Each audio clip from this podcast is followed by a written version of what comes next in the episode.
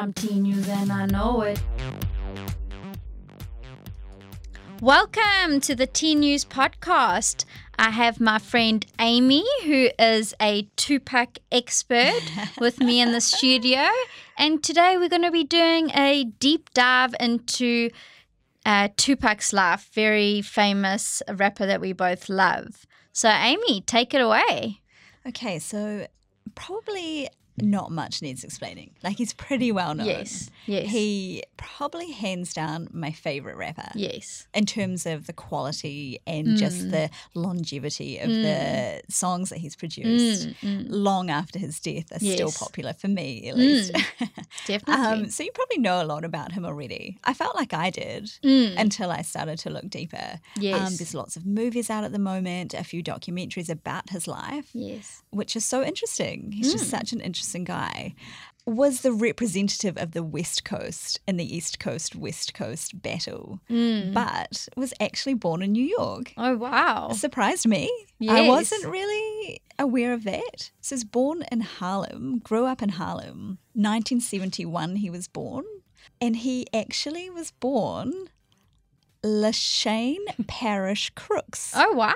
I never knew that. Yeah, Lesane Parish Crooks. Wow. when he was one, his mother renamed him Tupac Amaru II, Okay. um, by which stage he had a stepfather. So his mother, Afeni, was a Black Panther Party member, so she was Oh, very active in that community. Yes. And just a month after he was born, she was acquitted of more than 150 charges of conspiracy against the United States. So that's a big charge. That is a huge charge. That's charge. really serious. Yeah. Um, and obviously, she was going through those trials when she was heavily pregnant. Mm. I don't believe she spent any time in jail, from what I can see. But his father, a guy called Billy Garland, was also a member of the Black Panther Party. And from what I can understand, didn't really have too much to do with him growing up. Yeah. Maybe sort of here and there, but it sounds like he was very close to his stepfather Okay. a guy called Mutulu Shakur, who I think was also very active in that Black Panther sort of So they were like the activism. activists. Yeah. Yeah, just um, obviously in the civil rights Mm, mm. in New York at that time, the Mm. early 70s was sort of rampant. Yes. So when Tupac was, what was that, 1986, he moved, the whole family moved from New York to Baltimore.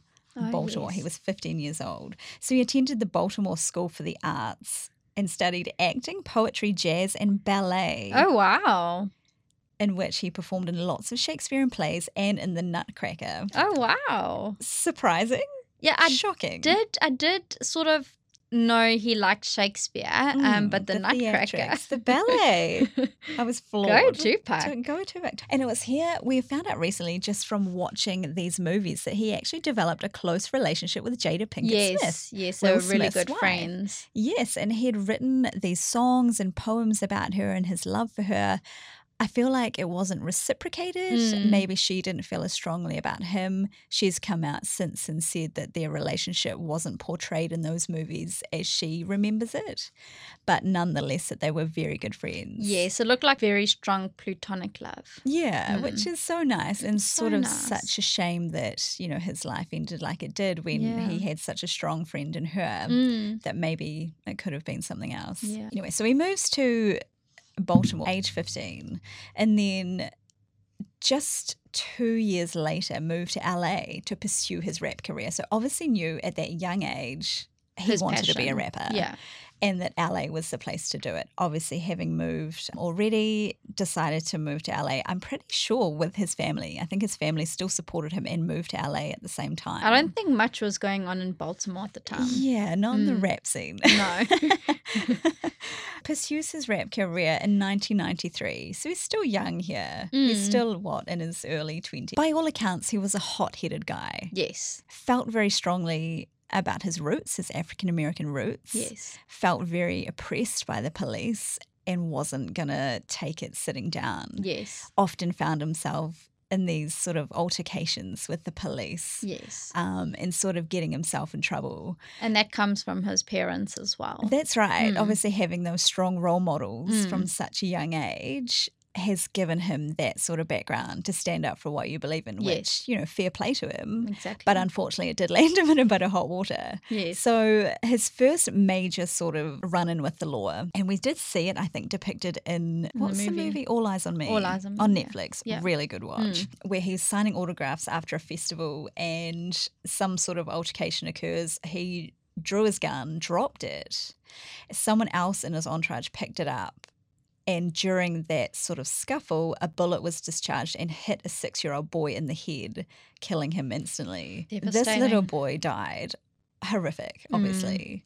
But it was but- obviously an accident. Yeah, it was an accident, and no one could pinpoint who was handling the gun at the time. So there wasn't e- enough evidence to prosecute anyone From what we know of Tupac, he would never have done that on on purpose. Never. Fr- I, from what I can sort of understand, he was horrified. Mm. And because no one was prosecuted for it, the little boy's family brought a civil suit, a wrongful death lawsuit against Tupac because it was his gun. Mm. And I think probably because they felt hard done by that no one was brought to justice about it. So in America, it seems quite common to go this route to Yeah. bring that civil lawsuit. Tupac, obviously feeling the way he did, agreed to pay a settlement of around $300,000 to the family, Mm. which is sort of admirable in a way. He It wasn't is. necessarily in the wrong, although he, he was obviously responsible for his weapon. Yes. So that was his sort of first brush with the law in a major way. Almost a year later, he's charged with a felony assault for attempting to hit another rapper with a baseball bat. Pled guilty to that, served 30 days. Later that year, he was involved in an incident with two drunk off duty police officers. So he was in a car driving along and he almost hit these two drunk officers. They argued, a fight broke out. he shot one of them in the butt Oh my gosh. and the other one in the back. And ultimately, one of the officers was charged with firing at Tupac's car, and Tupac was charged with the shooting. But obviously, because the officers were inebriated Intoxicated, yeah. and there wasn't sort of clear witness statements, all of the charges were dropped Oh, against both parties. So he was never actually charged for that incident. I guess despite both, both were in the wrong. That's right. But Yeah. typically American, let's just Mm. drop it and forget about it. And then only a month later, most of us who were sort of old enough at the time might remember this. So Tupac's in his hotel room. I think he's obviously pretty well known by the stage. He's Mm. performing. I Mm. think he'd released an album or two by then. He invites a woman back to his hotel room where they had consensual sex. But she later alleges that she was raped by him and by other members of his entourage. So she goes ahead and, And files charges. files Yeah. charges, uh, sort of alleges that he's done these things. so tricky in those situations because you know these women do throw themselves these groupies do Yeah, throw themselves right. at them and then some of them think to themselves oh there might be a bit of money to be made here Mm. so let's you know see what i can get out of him Yeah, that's right. so you never quite know D- you know? totally. And it must Mm. happen all the time. Mm. And I think from what the movie sort of depicted, she was maybe he knocked her back. yeah Like she wanted to see him again. And I think he said he didn't want to, he wasn't interested. So it's made her her, ego. seem like, yeah, her Mm. ego was a bit bruised. And maybe that's where this all come from.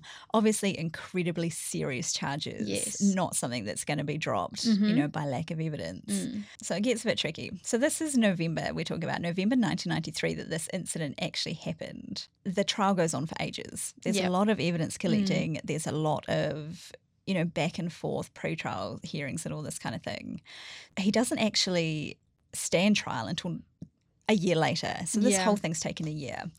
And the night before the verdict's about to come through is probably one of the most significant nights in his life. So the night before the verdict hearing, he was robbed and shot five times by three men in the lobby of the Quad Recording Studios in Manhattan. So he's in New York at this yes stage. i remember that well Yes, Mm. because it's so unfortunately significant into the events which ultimately led to his death. So this is where it all started. And it's also like stuck in my head because who can survive being shot that many times? I mean, it's actually a times. miracle that he survived that. That's right.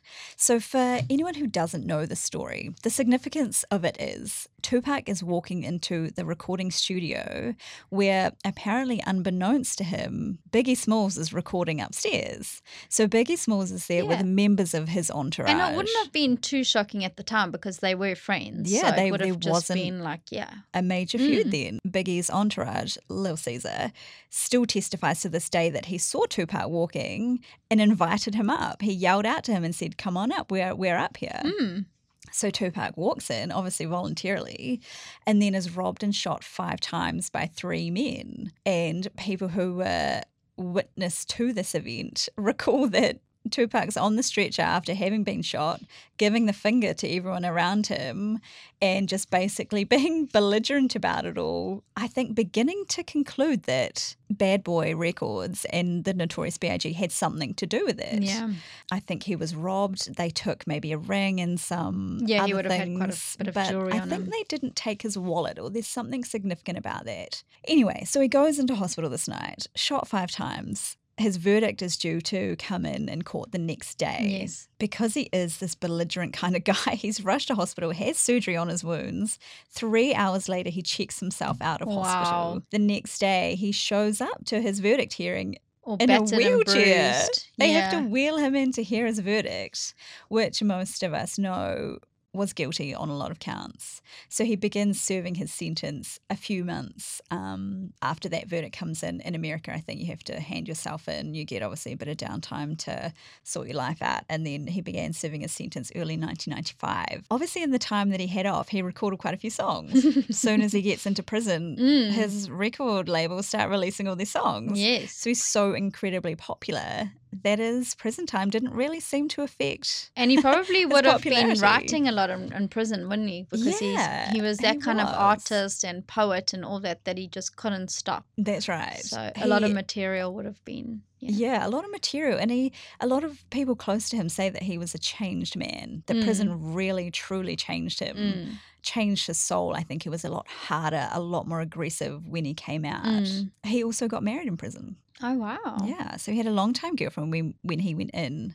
a girl called Keisha Morris, and married her in April while serving his sentence. Wow. Just a footnote, they did divorce a year later. So he obviously, you know, it wasn't, I think he went on to say that they got married for the wrong reasons. Yes. Obviously. Yes. Um, A lot of conjugal visits. yeah, that's right. so while he's in prison, he is, I'm just trying to think how long he was sentenced for. I think he served, ended up serving about nine months. And during those nine months, Suge Knight visits him in prison. Oh, So, for oh, anyone Suge who Knight. doesn't know who Suge Knight is, is the owner of Death Row Records, the Mm. manager. He runs the show at Death Row Records, an incredibly popular record company in the LA hip hop scene at the time. He was a really good businessman because he just had like the gift of the gab. The gift of the gab and Mm. lots of promises and lots of money. Mm-hmm. So he approaches Tupac in prison and says to him, The company will pay your bail if you come and sign with us. You can appeal your sentence. We'll give you $1.4 million so you can get out of prison and start making some records for us. So Tupac, of course, Took the deal. Yeah, sure thing. You Mm. know, get me out of here. However, just before he was released, Notorious B.I.G. releases a song, and we've touched on this in our last podcast, Who Shot, Shot Ya? Ya? A very uh, critical song in terms Mm. of the events which sort of unfolded. This song contained lyrics like Bad Boys Behind This. It was. Biggie maintained for the rest of his life that that song was recorded before Tupac was shot. He never ever To this day. yeah, that it Mm. was aimed at Anything to do it. However, the company chose to still go ahead and release it after the events happened. Which was so Which- stupid on their behalf. Yeah, it was it was stupid. I guess they were thinking it's Money. a money maker and it haha like it's relevant, Mm. even though maybe that wasn't its intention. So this really, because everyone's saying Tupac's this changed man, he's a lot harder, he hears the song and he's Yeah. apoplectic. Yes. He can't believe that they're basically admitting to shooting him. Yeah, and sort of like making a mockery of it. making a mockery of it, Mm. making fun of him, and Mm. he's understandably livid Yes. about the whole thing. So this is the real. We're really getting into the nitty gritty of the beef of the feud here. this is East Coast versus West Coast. So Tupac signed with Death Row in LA, Biggie signed with Bad Boy in New York. So this is where the feud really kicks off. And maybe we'll go into that. Yes, we'll in go into that in so a that's Tupac. Interesting guy. Incredibly interesting guy in his short life, 25 years old, he lived. And just so many things sort of happened to him. I know. Such a, Incredibly talented. And we're so unfortunate that we didn't get to keep hearing what I he was capable of. it would have been amazing to just see what he, Came Could up have with much like produced. Biggie. Much like Biggie. Yeah. Our next podcast will go into a deep dive between the feud of these two rappers, and we will get to the bottom of this hopefully.